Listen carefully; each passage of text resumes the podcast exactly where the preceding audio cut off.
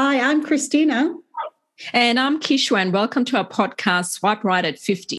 Really excited to uh, welcome Angela. Angela is a Sydney based writer and midlife explorer, self proclaimed. She's uh, passionate about disrupting aging and eschewing the societal script that depicts middle age as the beginning of the long goodbye. She's done heaps of travel and is writing a blog that shares stories of her reimagined second act filled with purpose and passion and curiosity and growth.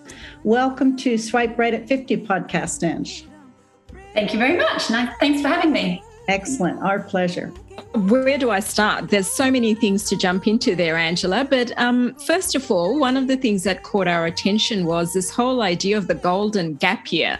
Now, we are recording this in lockdown, so of course it has extra appeal. But tell us about the golden gap year you had. Yeah, so it was um, 2019. And my youngest child finished school at the end of 2018. And, and instead of him taking a gap year, I took a gap year. I figured that I deserved a break more than he did. And I so think I you're right. Yeah. yeah.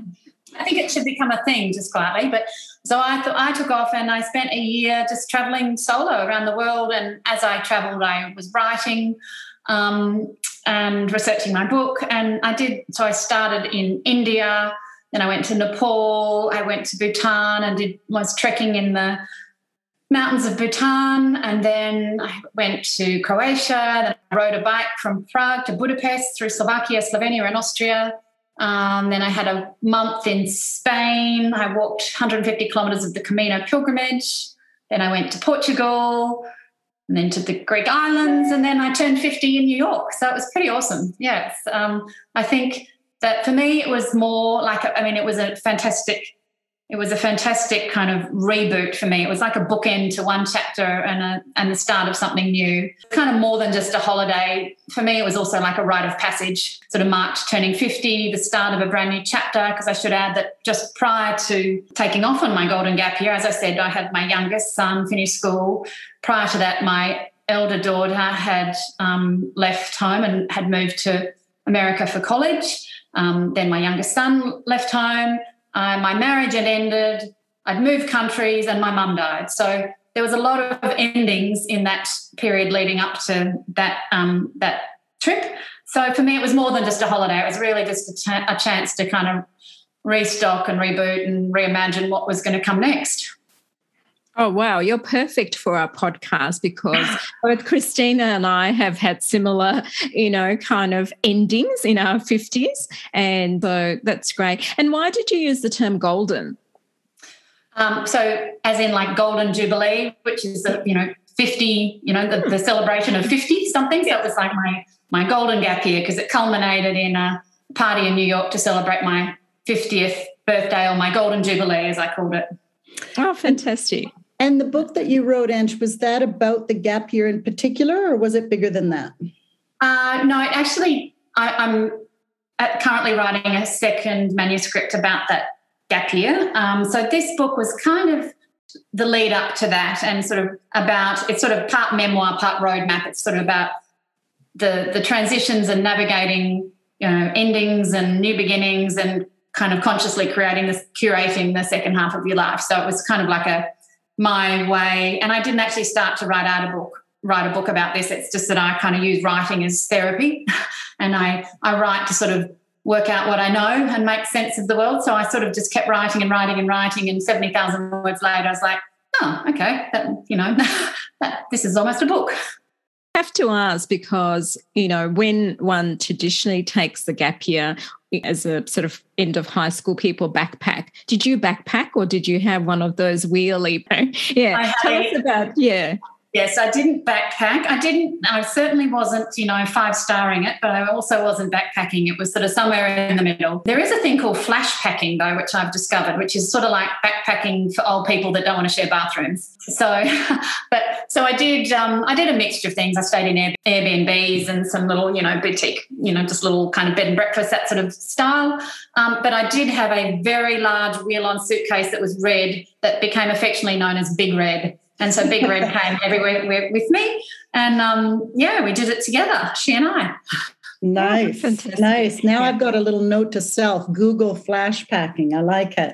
Listen, yeah. uh, it's lovely to have you with us, Ange, because as Kishwar said, you really resonate with what this podcast is is all about and why we started it. I, I definitely identify with that term transition. My grown kids have, you know, kind of flown the coop, and um, again, my long term marriage ended, same as Kish. So I find that. Um, like you, it's easy to reject that um, stereotype that's out there about what should be happening. And it is, I see, an opportunity to decide um, what you're going to do. Sort of like you've got a whole lot of, you know, empty pages, blank pages in front of you, and you can kind of write it however you like. Yeah. It's quite exciting, actually. When you get over the the endings and the the loss of something and perhaps even the loss of what you imagined it was going to look like, it's actually quite liberating, exciting to think, right, I can um, I can make this look like whatever I want it to look like, which is, yeah. I agree. Cool. Now, we learned about Big Red, which, um, uh, fun fact, is actually a chewing gum in the States. But um, what I'd like to know too is how is travel in your 50s, apart from maybe not backpacking, a different or, or the same from travels kind of that we all did um, when we were younger? Um, yes, I did do the you know obligatory university backpacking, um, and it, this look it was different insofar as I you know a lot of people when I said what I was planning to do, you know they'd look at me with this look of horror, like I was planning to you know climb Everest, you know nude without oxygen or something, like it was completely left field that you know a woman of fifty should be thinking of um, you know traveling solo, and but to me it was you know, I'm, I'm kind of um, I'm introverted to to an extent. I, I sort of I'm a socially selective introvert. I think I like to call myself, and so I I don't mind my own company. I quite like my own space to do my own thing. And so I loved it. I, there was occasions where I'd be looking at something or experiencing something and and think, oh, you know, it'd be nice to have someone to share this with, you know, to be experiencing this with. But for the most part, I couldn't. I was, you know, I was happy. I was fully just in my element. And each day I'd get up and my, my date, I'm also a pretty active person. So um, my style of travel doesn't suit everybody.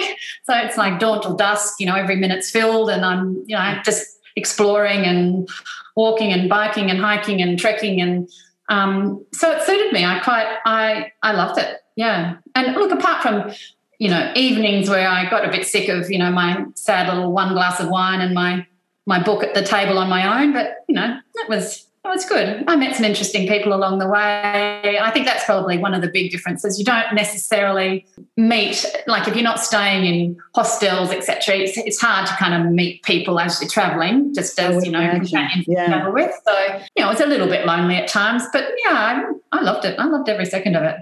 Excellent. And um, had you planned for it in terms of um, financing it? Like, we, had you been working? Did you take time off? You know, and how did you spread uh, out your resources throughout the whole year? And yeah, because when we're younger, we can backpack and it's a bit more economical, live off two minute noodles, whereas in one's 50s, yeah, you know, yeah, one does crave the odd, you know, healthy meal and can't live off yeah, two minute noodles all the time. Yeah. And I look, I had planned for it. I had a fairly strict budget that I did stick to. Mm-hmm. I um, I was working. I was tra- I was writing while I was away, so I could do that on the road. So I was doing mm-hmm. some travel writing and some other bits and pieces. So I was mm-hmm. earning some money while I was away. Just before I left, I sold my house. I put everything I owned into storage. I sold my car, so I didn't have a single key to anything. Oh, um, wow. So I didn't have any obligations, sort of financially back home. Um, and yeah, so I just kind of I made it work with the money that I earned and the money I, that I'd sort of saved in a, a sort of strict budget. You know, it wasn't it wasn't actually as expensive as you might imagine. I mean, you've got living expenses at home. My living expenses overseas weren't significantly more, really. Now, along the way, you you know met the people from MEA, or tell us, yeah, how how that happened. Your yeah. Yeah. So as I was, um, while I was sort of researching my book and writing, um, I came across um, Chip Conley, who's this um, really super interesting American entrepreneur who started um, the Modern Elder Academy in America. And so I was kind of just curious, and I was listening to his podcasts and you know, researching a bit about the about MEA, which is the Modern Elder Academy. So that's how I kind of got introduced to it. And it's basically um, it's like the world's first midlife wisdom school, effectively, is what MEA is. Um, and it's a place where you can kind of, um, given that we're sort of living, it's right, you know, it's actually really interesting when you think about it that compared to our grandparents 100 years ago, we're living on average about 30 years longer, but we're still sort of referencing the same roadmap that, you know, our predecessors referenced. But in actual fact, the kind of the trajectory of our life is trajectory of our life rather is completely different. Um, so at age 54, you're only about halfway through your adult life. If you look, to, if you're going to live to 90 and you consider your adult life from 18, 54, you're only halfway through it. So the idea of kind of retiring at 60 or 65 just kind of doesn't make any sense anymore. Anyway, so MEA is basically about sort of trying to repurpose your skills and your wisdom and consciously kind of curate the second half of your life. So I was instantly intrigued because that's sort of the space I was in. I was like, wow, there's other people out there who are looking at the same things I'm looking at. So um, yeah, that's how I kind of became interested and involved with that the MEA Modern Elder Academy. That's fascinating because I'd never heard of it until I, I read about you. Ah, and okay. just, I mean, it's clearly targeted to people in middle aged. Is it both genders? And what sort of courses do you take? Is it mostly about self growth? And can you just join online? How does that work? So I've when I got back from my gap year, I, I, was planning to. So the original Modern Elder Academy, the first sort of campus that they call it, was set up in Baja in Mexico, um, and they're now setting a second one up in um, Santa Fe, um, New Mexico, in the United States. But um, I had planned to go to Baja in 2020 to do my to you know to do a one of their courses, which was going to be very neat and tidy because it was going to coincide with my daughter's graduation from uni in America, and it was all going to be great.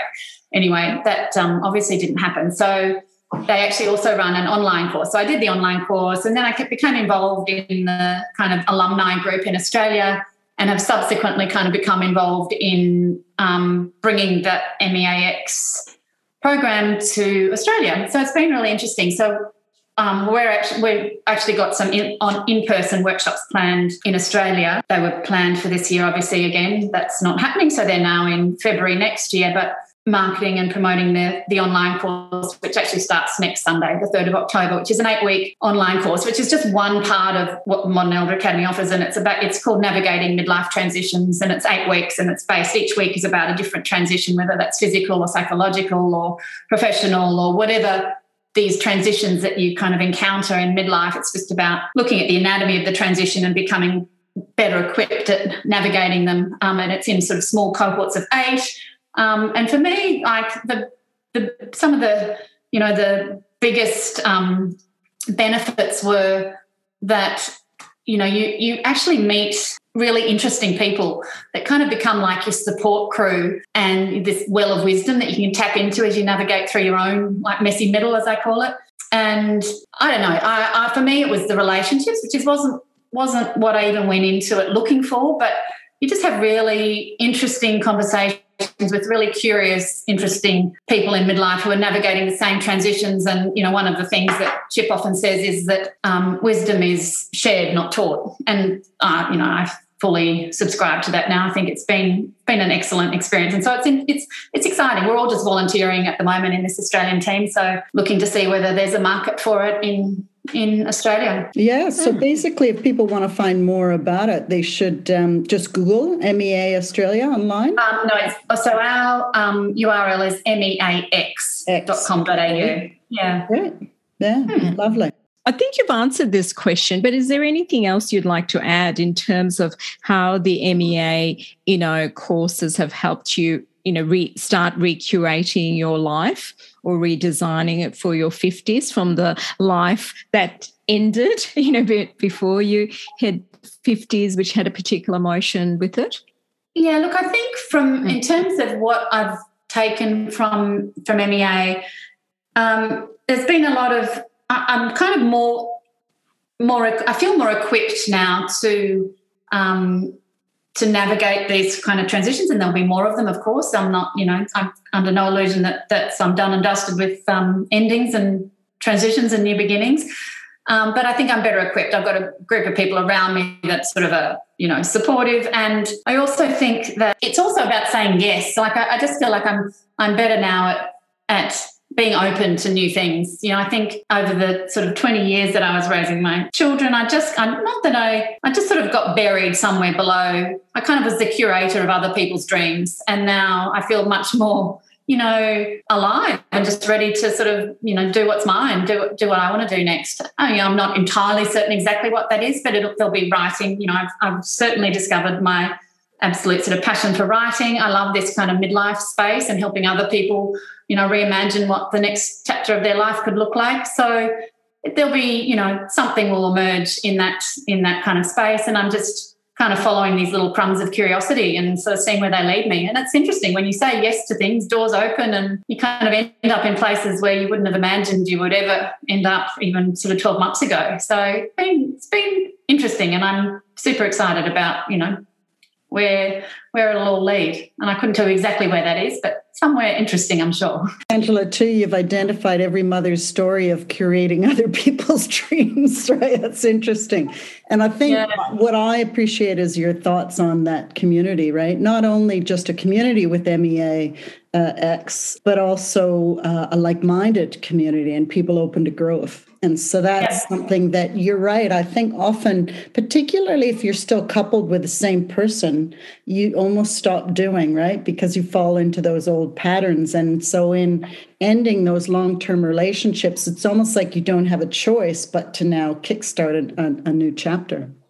Yep, absolutely. I think it takes a bit of time to excavate yourself from under all the layers of life that kind of built up over the over the last however many decades where you were kind of um, you've someone else's support crew or you you know you didn't prioritize yourself. So i think over the last you know two years that's sort of what i've been doing. It feels like i've just kind of been chipping away to get back to me again. And i sort of feel more me than i've felt for a long time. So it's yeah i feel great. Sound familiar kay? You were saying that last yes. week.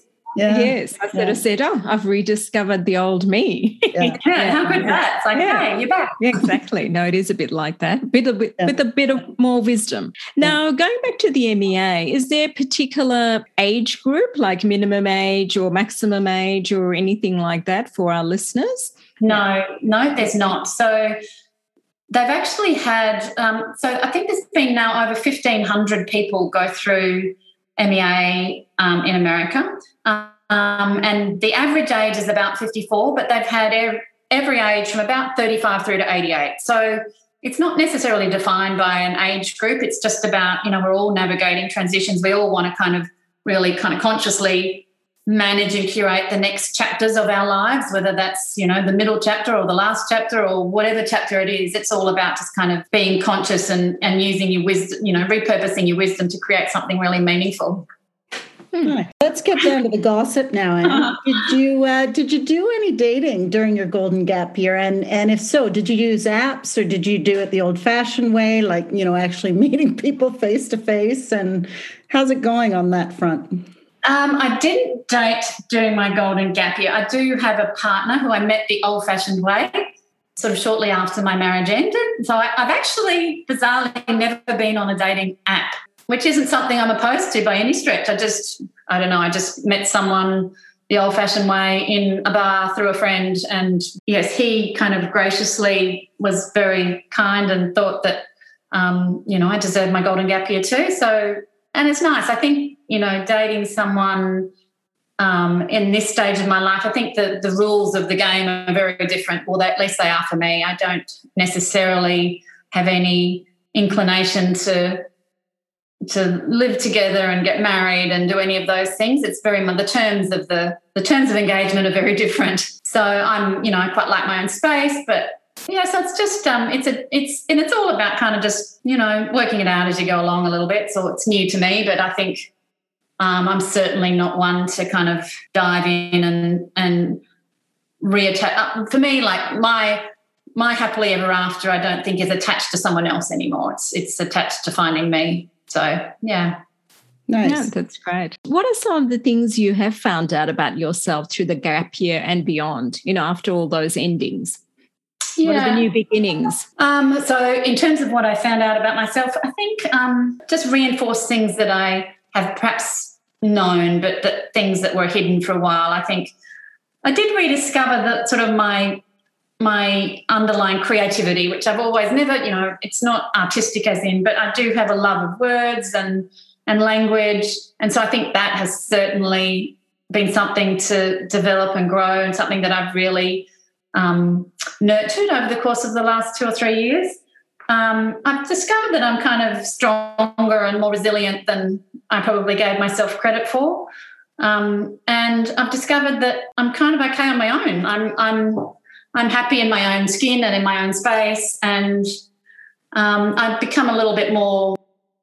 I've become a bit better at boundaries, I think. So I'm less likely to, you know, let other people dictate what I'm going to do and when I'm going to do it. I think I'm a bit more, um, you know, I'm better at managing those boundaries and I've kind of curated a friendship group now that I think is, you know, the right, you know, the right people around me.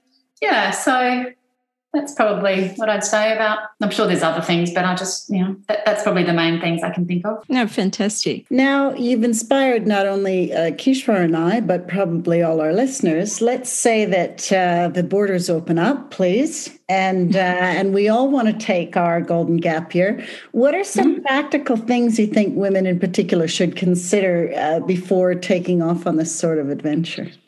Well, I'm planning my next adventure for next year at the moment, actually, and I'm planning um, amongst other amongst other places. I'm going to go to Rwanda, somewhere that I'm desperate to get to. Uh, so that's something that I'm definitely going to do. But I think in terms of planning for women, I don't know that it's different for anyone else, really. I mean, I went with a relatively. I didn't want to find myself in a position from a safety perspective that I I got to somewhere and I didn't know where I was going to stay, and I was so I did. I I hadn't booked everything before I left, but on my on the road, I would kind of be planning a few stops ahead and making sure I had you know fairly definite plans in place of where I was going to sleep and stay. And but I just, I mean, I didn't, I didn't, I I just kind of navigated my way on buses and trains and Big Red and I cobbled down over the cobblestones and you know and I think you just got people are nice you know I think a lot of people have said oh how did you manage on the stairs and how did you get your suitcase up onto the rack and how did you do this and how did you do that and I'm like well people offer to help like it's you know I'm not that I was desperate for help anywhere but if you can always just ask someone and most people are quite willing to give you a hand if you need it and I didn't run into any like I, I, I honestly didn't have any issues. I didn't lose anything. I didn't have any safety concerns. I mean, I was relatively sensible the whole time. I wasn't putting myself, you know, in any risky situations. But for the most part, I was, yeah, I think, you know, you've obviously just got to be kind of organized in terms of how you're carrying your money and your insurance and have backup, you know, copies of passports and all. But just the same things you do if you were traveling yeah. with your family or with anyone else, really. Yeah. It's hmm. true. Yeah. Now, speaking of safety, why Rwanda? Oh, I'm just desperate to go there before. I think tourism in Rwanda is really going to take off. Obviously, I'd love to see the gorillas um, and and go on safari and trek with the gorillas. But I'm also just really fascinated by Rwanda as a country. It's a really interesting place. They're quite progressive and they've got more women in parliament in Rwanda than I think it, it's everywhere in Africa, or you know, they've got a huge percentage of people and women in parliament. They're very progressive in terms of conservation, um, and just a really interesting place. And it's actually um, one of the safest countries in Africa now. You know, oh, and you know, you can just curious about it. I've always wanted to go there. I think it's the Gorillas in the Mist from you know back in 1990, whenever that came was released. So. Um, yeah, I think it's just I love, and I've been to Africa before. I think I must. I you know I just have this wanderlust. I just want to get to as many places as I can. In my dream life, I would have I'd have sort of six months in Australia and then just six months traveling. I don't really feel the need to put down sort of any significant roots with, you know, houses and gardens and things here. I'm quite happy just to live lightly and travel. So we call this our swipe right at 50 speed dating round, uh, Ange. The idea is that, don't tell your partner. The idea is that um, we uh, throw a few questions at you and you just answer first thing that comes up the top of your head. Doesn't have to be in depth, just the first thing you think of, some of which you might have covered already. But are you ready? I'm ready. Excellent.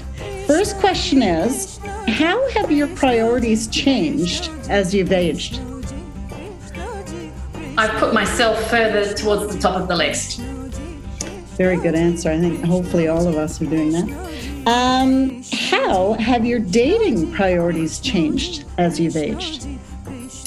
Less inclined, less looking for the father, you know, well, not looking for the father of my children. So just looking for somebody that, you know, is honest and funny and kind and, you know, great company. Nice. What's the biggest uh, wisdom you've gained in midlife? The biggest wisdom I've gained in midlife. Um, curiosity is the key. Good. I think a lot of people would agree with that. What are you most proud of? Um, I am most proud of. I think I'm most proud of myself, actually. To be honest, I think I'm. I'm feeling.